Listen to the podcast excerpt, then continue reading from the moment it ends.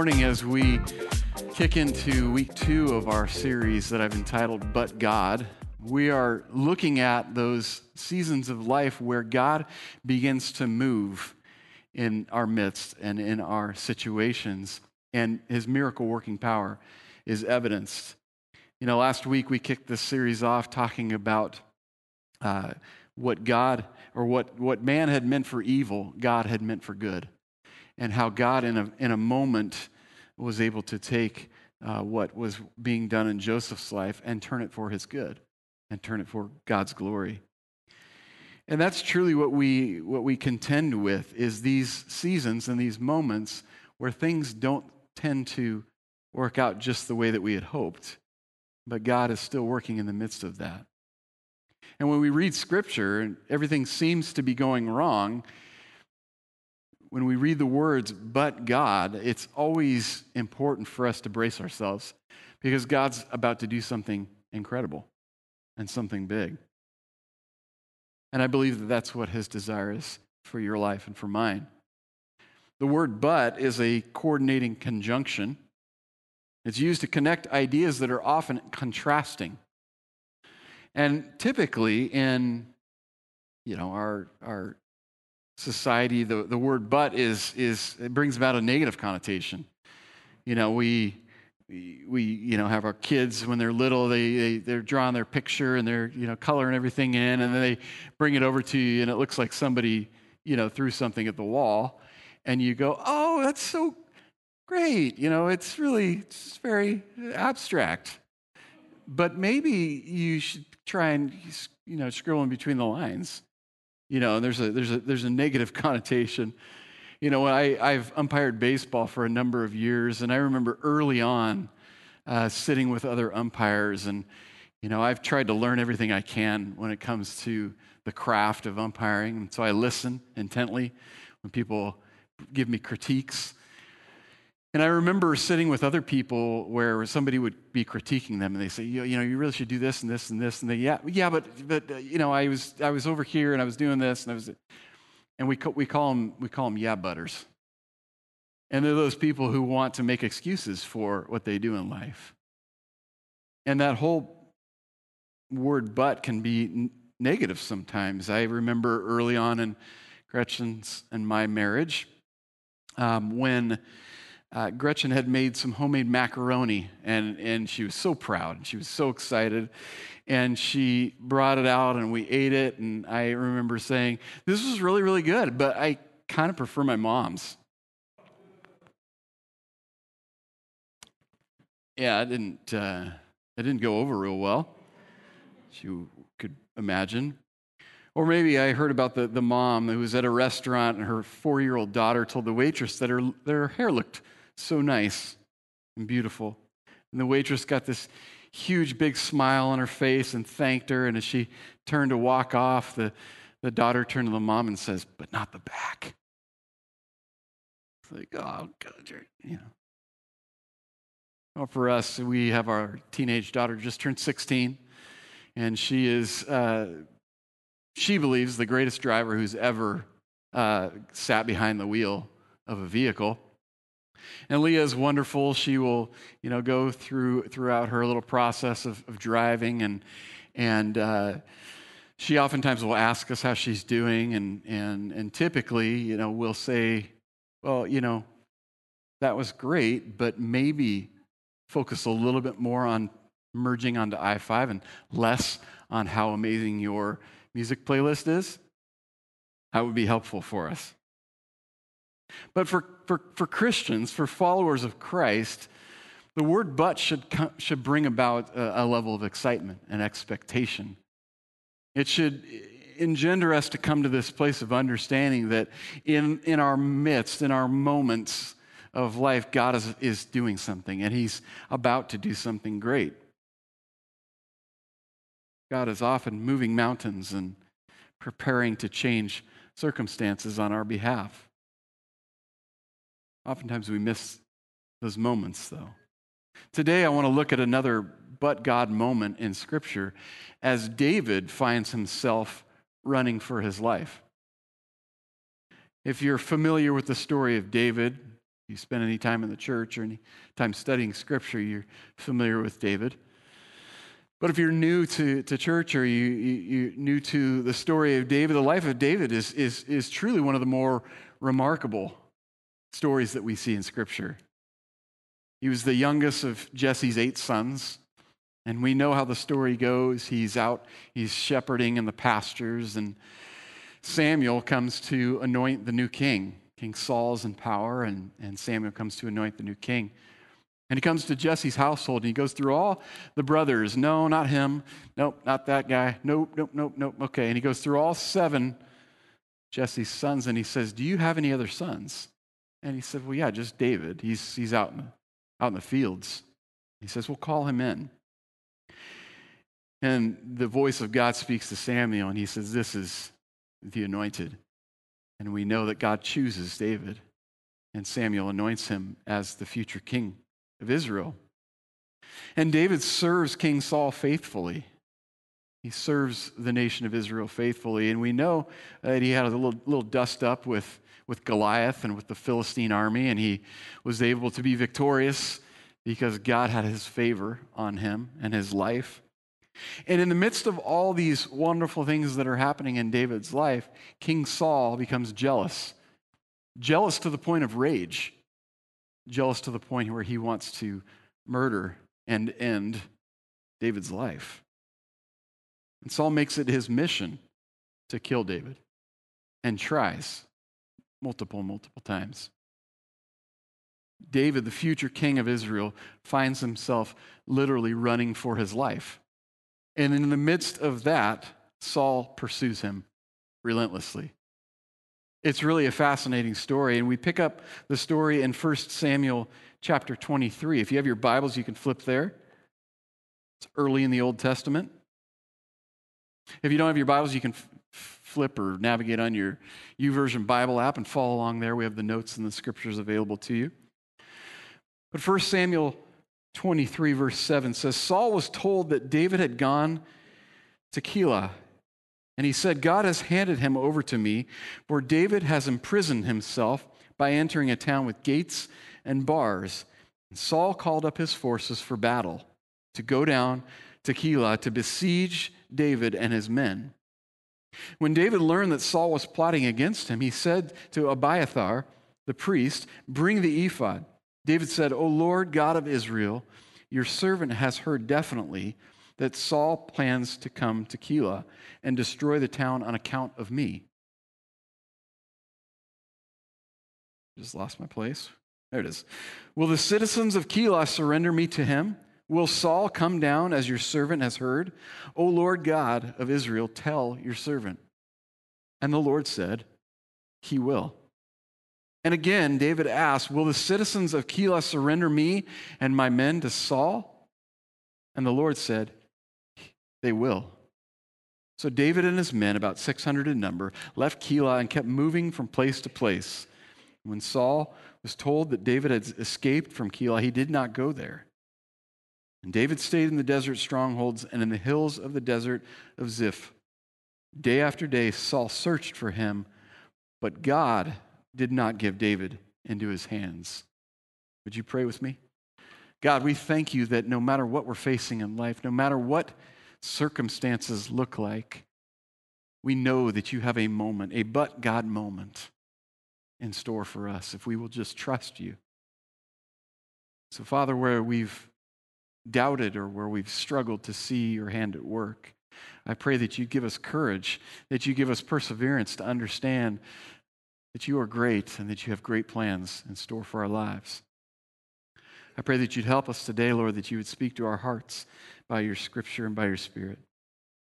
Lord, we thank you and we love you. And we pray these things in Jesus' name. Amen. You know, in the midst of a dire situation, we see a story of absolute faith and a but God moment as the Lord protects David through the craziest of situations. When his very life is being threatened at every turn, David trusted God. And I have to think any one of us would have likely throw in, thrown in the towel and ran. I mean, just, just look at the scripture, you know. He says, will, will Saul come down as your servant has heard, O Lord God of Israel? Tell your servant. And the Lord says, He will. And again, David asks, Will the citizens of Keilah surrender me and my men to Saul? And the Lord said, They will. It's kind of a little bit depressing. Like, God, these people are coming against me. Are they going to destroy me? Yep. Yep, they are. They're, they're, they're after me and they're, they want to destroy the army. Are, are they going to do it? Yep. I, I got to think at some moment, David was just like, What in the world? Like, where are you, God? I think I probably would have said, Forget this, I'm out of here. And I would have just started running, never to look back. Or maybe, you know, if, you, if you'd been running long enough, you just get to that place of total fatigue where you just say, I just, I just give up. Like he can do whatever he wants to me now. I just, I don't know. I don't want, I don't want to keep running. But following God's protection through all this, we actually see the tables are turned. And Saul's given into David's hands, and David spares his life. But my question for you this morning is how do we deal with the opposition that we face in life? Especially when it seems like it's coming from every angle. We throw our hands up and go, ah, or do we press into these moments that are most critical and are most threatening? Today, I want to look at three realities we need to understand when we face adversity and when we're on this side of our but God moment. The first thing is this God is most in control when things are most out of control. Did you hear what I said? God is in most is most in control when things are most out of control. It's when he does his greatest work, when things are just going crazy. But we have to see his hand at work in the moment. For Samuel chapter 23, going back to our scripture in verse 9, when David learned that Saul was plotting against him, he said to Abiathar, the priest, Bring the ephod. And David said, Lord God of Israel, your servant has heard definitely that Saul plans to come to Keilah and destroy the town on account of me.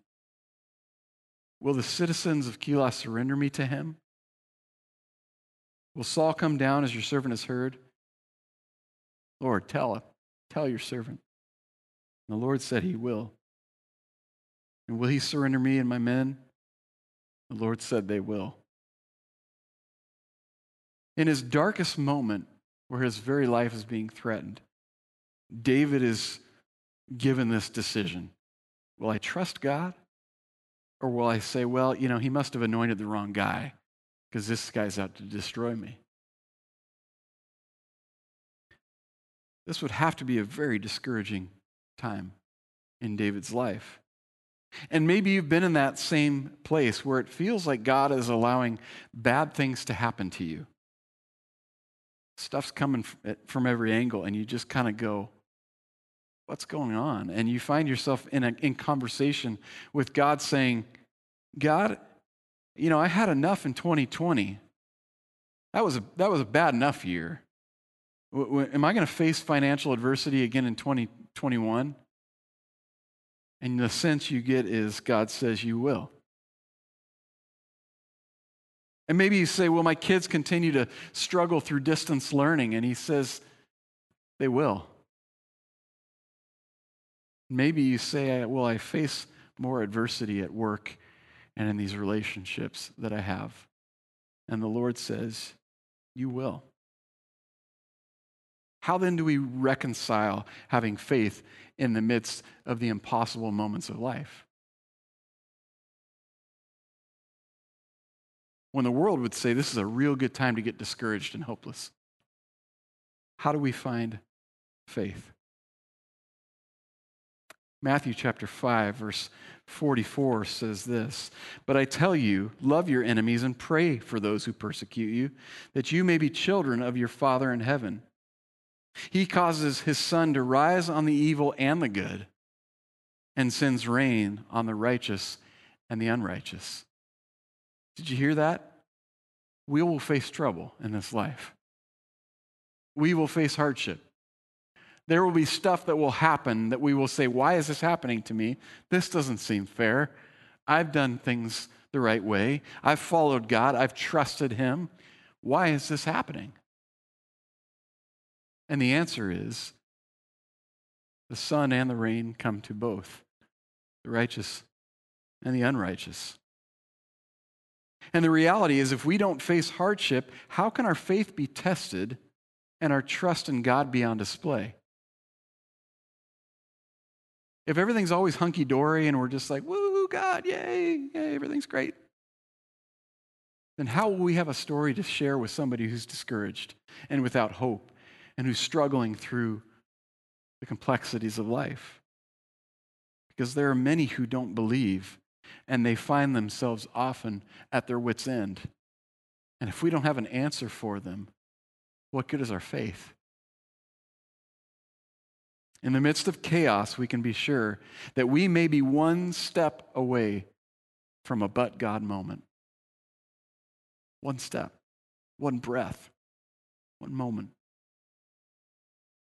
But we have to be sure to check our confession in these seasons. Because too often, what comes out is God, where are you? What's going on? Why are you letting this happen to me? Why are you letting people take advantage of me? Why are you letting people hurt me?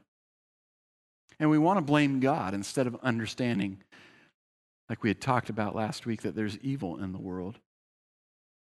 So we have to check our confession and understand that God is most in control when things are most out of control. The second thing is this God will show his greatest strength when you feel most vulnerable. He is strongest when we are weakest. And yet, we oftentimes want to be able to just go through life and ah, I, I, don't want to face any adversity. I just want to be strong through everything. And, but the faith that we have in Christ is most evident when we're struggling through the trials and the tribulations, and we trust God through it. Too often, the vulnerabilities we feel in life will lead us to question where is God? Why can't He help me in this moment? I remember a season of, of, of our life where we were trying to get out of debt. We, like many people early on in our marriage, Gretchen and I made some really dumb financial decisions and got, uh, you know, we're, we're, we're outside of our, our means and we got ourselves into debt. And it was crippling for many years for us. It was debilitating. It was something that caused us to feel hopeless at times. And I remember this season we were working hard and we were working extra and we were doing, we both had full time jobs. And I remember I was working tons of baseball games, umpiring baseball. And Gretchen was working this Japanese school during the summer to raise some extra money. And we were working a fireworks stand, which I don't recommend anybody do unless you really, really, really like the outdoors and sleeping on asphalt because your air, air mattress never holds its air and you end up on the pavement. It's not great. And we were working and we were working and we were working and we did all these things and we had saved up literally thousands of dollars and we were going to be taking care of, of, of some of our debt. And we were excited. And I, I kid you not, it was, it was like as, as, as soon as the money had gotten into our checking account, car accident, cars totaled, vehicle problems. Oh, the blessed event of vet, veterinary bills. Because our cats needed teeth extracted and our dogs needed this and that. Yeah. And we found ourselves wondering, where, God, what, what, what's going on? We did all the things we needed to do to, to work to get to this place where we could, and it's gone. You know, in those moments, it can be hard to see God's hand at work. Those are the moments where we just want to say, you know what, I, have worked my tail off and I don't have, I have nothing to show, show for it. So maybe I'm just not going to, not going to keep working. Yet in that moment, David never lost confidence in God's strength. Not once. Not once do we see in Scripture him question God and say, Where are you? And why are you letting this happen to me? And why would you let your servant, the anointed king, go through this? Joshua chapter 1, verse 9 says, Have I not commanded you to be strong and courageous?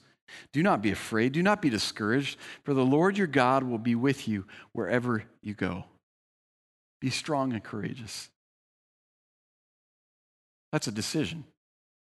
That's a decision when we face adversity to respond with strength and courage. It doesn't just happen automatically. Jeremiah 29 11.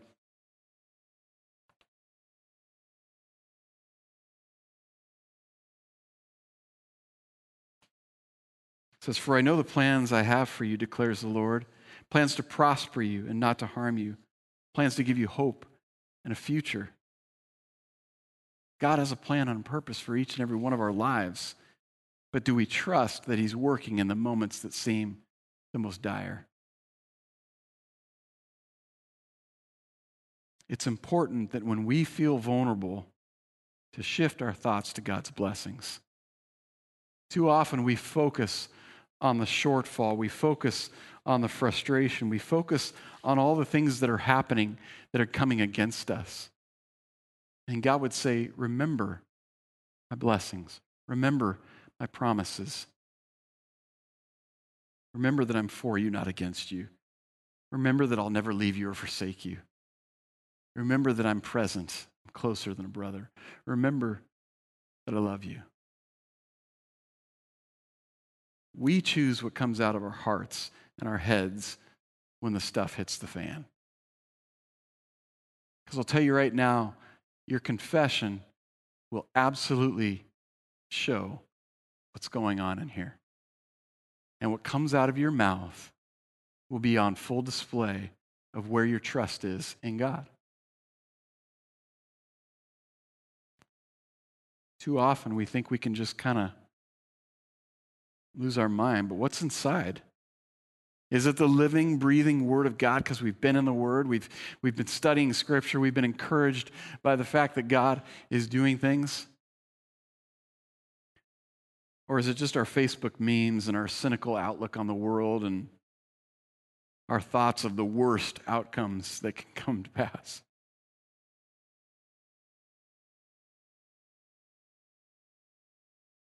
Philippians chapter 4, starting in verse 8, says, Finally, brothers and sisters, whatever is true, whatever is noble, whatever is right, whatever is pure, whatever is lovely, whatever is admirable, if anything is excellent or praiseworthy, think about such things. Whatever you have learned or received or heard from me or seen in me, put it into practice, and the God of peace will be with you. What is coming out of you? What are you thinking about? What is consuming your mind? Are they good things? Are they noble? Are they true? Are they right? Are they pure? Because whatever we take our time to think about and to ponder, to contemplate, is what will eventually come out. And we'll reflect back on the times God sustained and protected and delivered you. Reflection's a great thing. But it is only when we are at our weakest, most hopeless place that the miracle working power of God can be most clearly seen by others. Do you realize that? It's only when we're most vulnerable that people can see our true, true trust in God, our real faith because if everything's going great, they're just like, oh, isn't that guy's that guy's life great? Wish my life could be more like him. No, it's when people are struggling, it's when people are desperate that they're looking for an answer. And will we have that answer for them? Or will we be right down there just.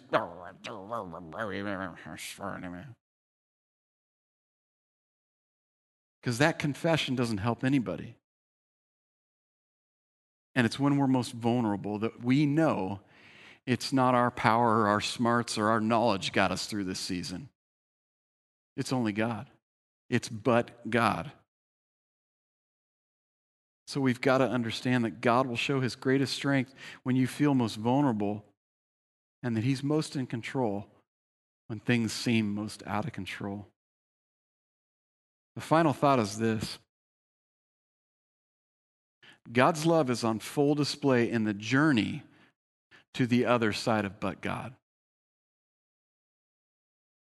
God's love is on full display as we move towards God's miracle for our lives. If we're not fully aware of and invested in God's power and purpose for our lives, we will likely miss what He's doing. If we don't focus in on what's going on and what God is desiring to do, then we're going to miss it. And guess what? When we miss it, everybody else misses it.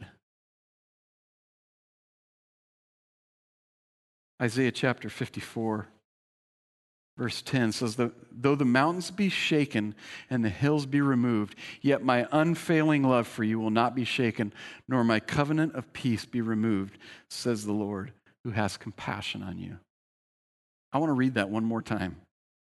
Though the mountains be shaken and the hills removed, those are kind of big deals. The mountains shake, the hills be removed.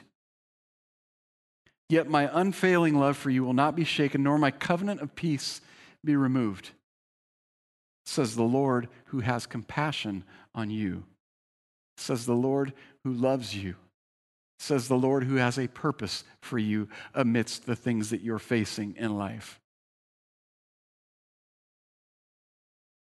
We have the choice to trust God in the midst of the trial, or we'll just wait until after when everything's peachy keen. But God is saying, Do you trust me? Do you know that I am who I say I am? So when you're facing that struggle at work, that, that strained relationship with that coworker, when you're facing a, a, a doctor's report that seems pretty dire, when you're struggling through the realities of this season, not knowing why we have to continue to walk through this. God is working. It's just a matter of whether we're going to acknowledge that He is. Does God really receive the glory when we complain all the way through life circumstances? Does He? God, why aren't you here? Why aren't you? I never, never see anything. We work so hard. It's all for naught. Tired of this. Does God receive the glory when we just refuse to see promises? The journey to the promises of God are marked by setbacks and difficulty. It's tough. Nowhere in Scripture does it says life's going to be easy. In fact, it says life's going to be hard. We see time and time again people have, having to work through the hardship and the setback. But here's the reality it's no different in life. Anything worth pursuing is worth working for.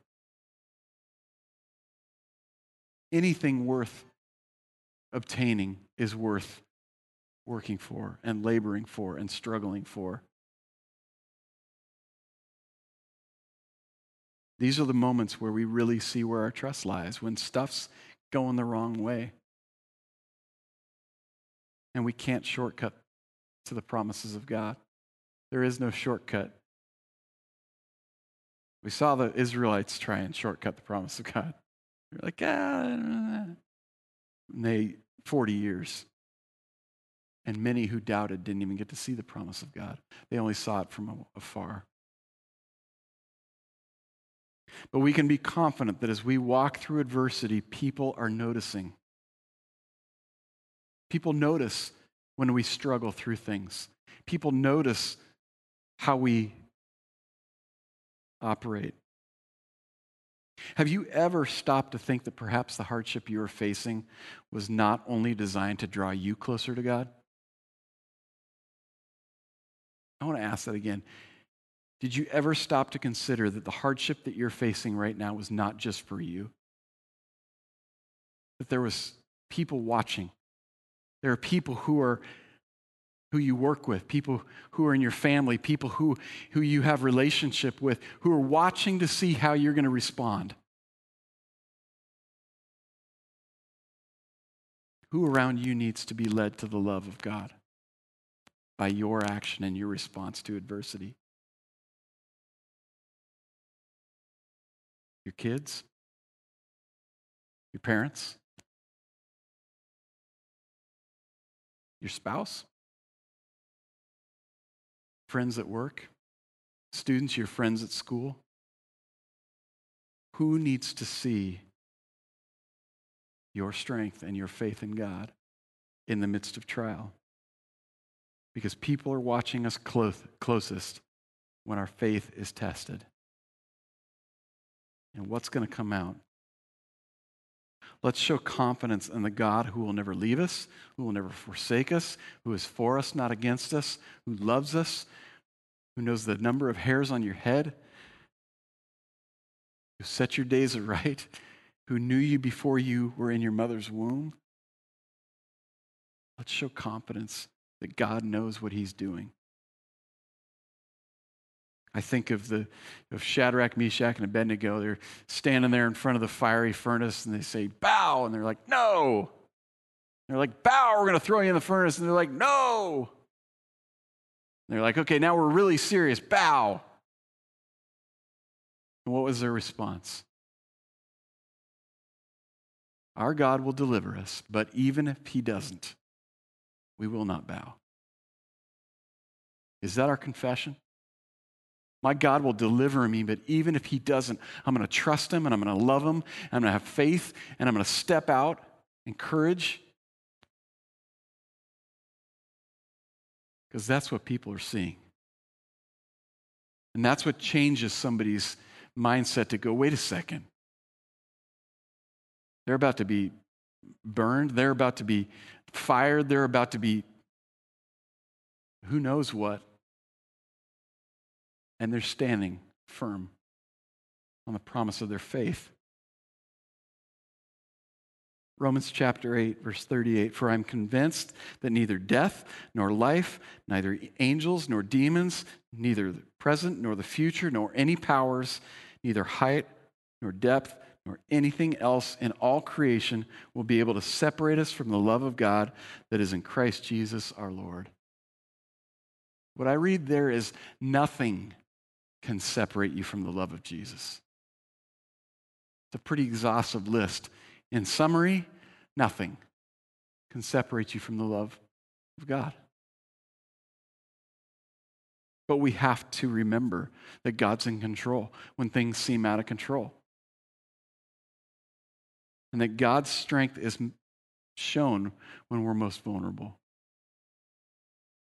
And that in the midst of the difficulty, God's love is on display to the world, to those people with whom you come in contact as you move, move towards his miracle moment in your life, that but God moment. I saw this quote the other day. I don't know it's, who it's from. Somebody put it on Facebook. I was grateful. Because most of the nonsense I read on Facebook these days is just that nonsense. But I was encouraged by this. It says, The devil wouldn't be attacking you so hard if there wasn't something so valuable inside of you. Thieves don't break into empty houses. Think about that. The devil wants to steal what you have. He wants to take you out, and he wants it to be on full display. Because the enemy doesn't break into empty houses. What we have in here is the saving power that the world needs. It's the hope that people who are walking in hopelessness need. It's the strength that those who can't even stand right now need. And we have it. But are we showing it? And are we sharing it? Are we allowing people to see us struggle before we get to our but God moment? Because they're watching. I'm telling you, they're watching. Would you pray with me this morning? God, we thank you. God, we thank you that we don't struggle on our own. We don't struggle against flesh and blood. We struggle against spirits, principalities of darkness. And we thank you that you have conquered darkness. You have conquered death and the grave. And we have hope that you got us. So this morning, God, I pray that you'd give us courage, that you give us strength, that you give us eyes to see what you're doing in the midst of the difficulty. God, that you are working for our good. And that your desire is that you would be glorified through what we walk through. I pray that we would never lose sight of what you're doing, that we would never lose hope, but we would understand that we are just a step away from our but God moment. Thank you, God. Thank you that you're not done in our lives. Thank you that your strength is evident every day if we just look. So help us, God. We ask for strength and courage. We ask for the ability to persevere through the difficulty and the hardship, and that our confession would be one that would point people to you.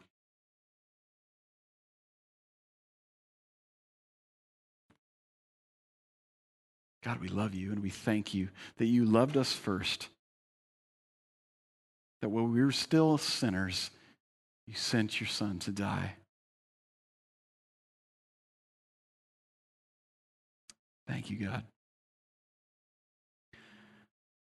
This morning, if you're in this place of struggle and trial, and you feel like there's, there's no light at the end of the tunnel, and if it's a light, it's a train, you just feel like at any moment you just want to give up.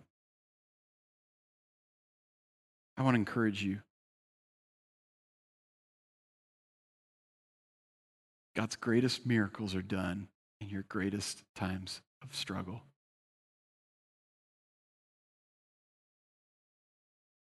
Can we embrace the struggle to get to the other side of but God? God, help us. That's our simple prayer this morning. Help us to trust you more. Help us to love you more. Help us to be more like you in what we say and what we do and what we believe. Oh, God, that you'd be glorified, not us. We thank you, Father, for your faithfulness, for your presence in our lives, and for your miracle working power that is the same today as it was at the beginning, as it was when Jesus rose from the grave. We thank you for that power. This morning, if you're here in the house or you're watching this on our YouTube channel, and you're in a place where you're saying, I've never stepped into relationship with Jesus. I don't know what that means. I don't understand, but I'm, I'm, I'm, I'm at a place where I, I, need, I need an answer. I'm hopeless, struggling, I'm without peace. I can't even sleep at night. If that's you, if you are in that place and you need the answer, I'm here to tell you Jesus is that answer. I don't want it to sing, sound churchy or sing songy. When Jesus comes into your life, everything changes. Everything's new. Your perspective changes. You will still face struggle, but you won't face it alone. And so, if you're in that place and you're saying, I, I want that, I, I want that today, I want to experience peace. I want to know where my source is. We're going to say a prayer in a moment, and Scripture tells us if you confess with your mouth that Jesus is Lord and you believe in your heart that Christ died and was raised from the dead, you will be saved. So we're going to say a simple prayer together. The church is going to join us. And if that's you, I would, I would ask you to pray that from your heart and believe that God can save you. And He will. He'll change everything, change the very trajectory of your life. So, can we say this today? Father God, please forgive me. I've sinned and I've made a lot of mistakes. I believe your Son, Jesus Christ, came to this earth to show me how to live, and He died and was raised back to life so that I could have relationship with you. I ask you today to come into my heart to be the Lord of my life. Change the things in me I can't change as I choose to live for you today. In Jesus' name, amen. It's the greatest decision we can make in life to step into relationship with God, to understand that He is writing the story of our life and that there is but God moments at every turn if we're willing to understand that He's working. So, this morning, if you made that decision, we'd love to hear from you. We'd Love to have you write on the connection card. I chose to follow Christ. If you're online, please email us at info at albanync.org. Let us know. We want to walk with you. We want to get you a Bible. We want to take this journey with you as you follow Jesus with your whole heart. And today, if you need additional prayer, our prayer team is available to you at the back of the worship center when we conclude and dismiss. They'd love to agree with you in prayer for whatever's going on in your life. We, we serve a God who is able to do immeasurably more than we could ask or think. Do you believe that this morning? I'm excited for what God has in store for us as a church and for each of you. He is doing amazing things even now.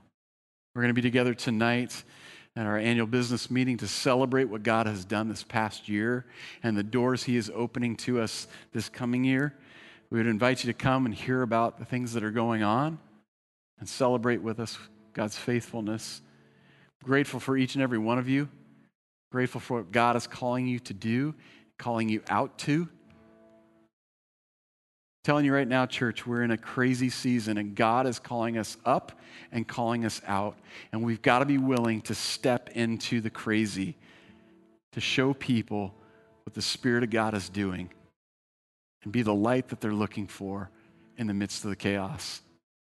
We have an opportunity, and it doesn't just happen in here.